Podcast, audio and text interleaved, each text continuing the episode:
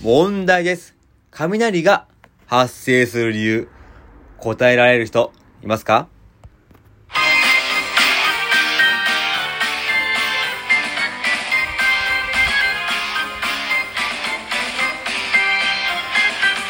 ひとりさん役じゃないんだから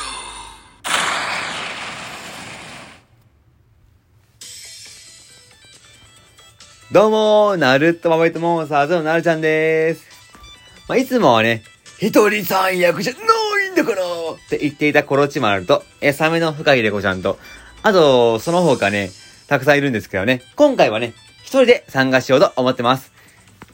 そして今日はビブリオトークにね、まあ、参戦ということなんですけどね、まあ、ビブリオトーク、軽く説明すると、5分以内に一冊の本を紹介するっていう、まあ、ラジオトーカーたちの本の祭典ですね。それで、いきなり質問から入ってしまいましたけど、雷ってどうやって発生するか答える人いますかという質問なんですけどね。皆さん答えられました？僕は最初の時はもちろんね、答えることできませんでした。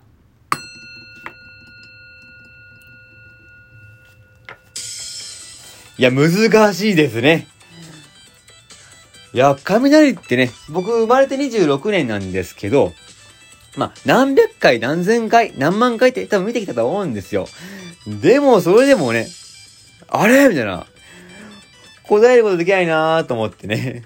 難しいですね。で、結論から言うと、まあ、積乱雲の中にできた大きな静電気の塊が落ちたものですね。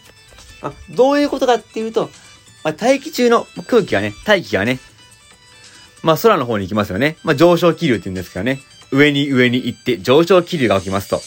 で、そこに、空気とか水分とか、まあ、氷の粒。まあ、空は結構ね、マイナス70から80ぐらい、雷が発生するとこではね、それがね、気温なもんでね。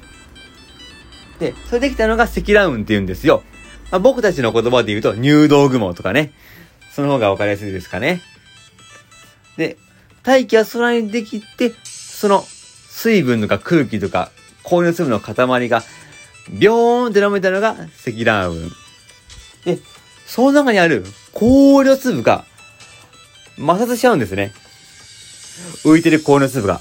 で、そうしたら何万ボルトっていう雷ができるんですよ。で、その静電気の塊、まあ、雷って言っちゃったんですけど、で、それが、まあ、落ちるんですけど、その時に、その雷くんがね、あ、ちょっとこっちの方が落ちやすいかなって、流れやすいかな。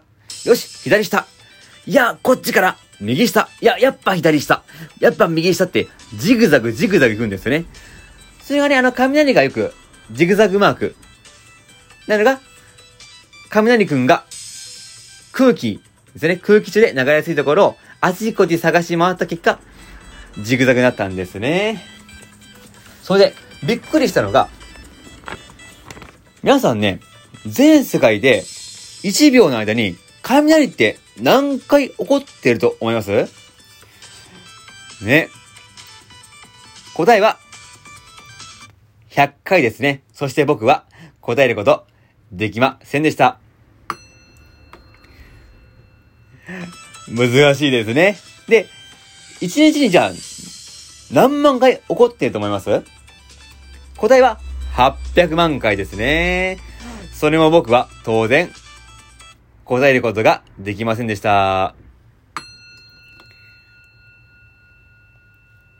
難しいですね。で、こんなね、素朴な疑問を答えてくれる本がこちら。え、伊沢慎也先生の子供の科学の疑問、答える本ですね。他にもね、炎って何？山はどうやってできたの？地球の空気はどうやって生まれたの？とか、身近な疑問ですね。僕らがスルーしていた身近な疑問が、この一冊に包まれてます。え、Amazon の子供貼っていきますので、ぜひご覧ください。では、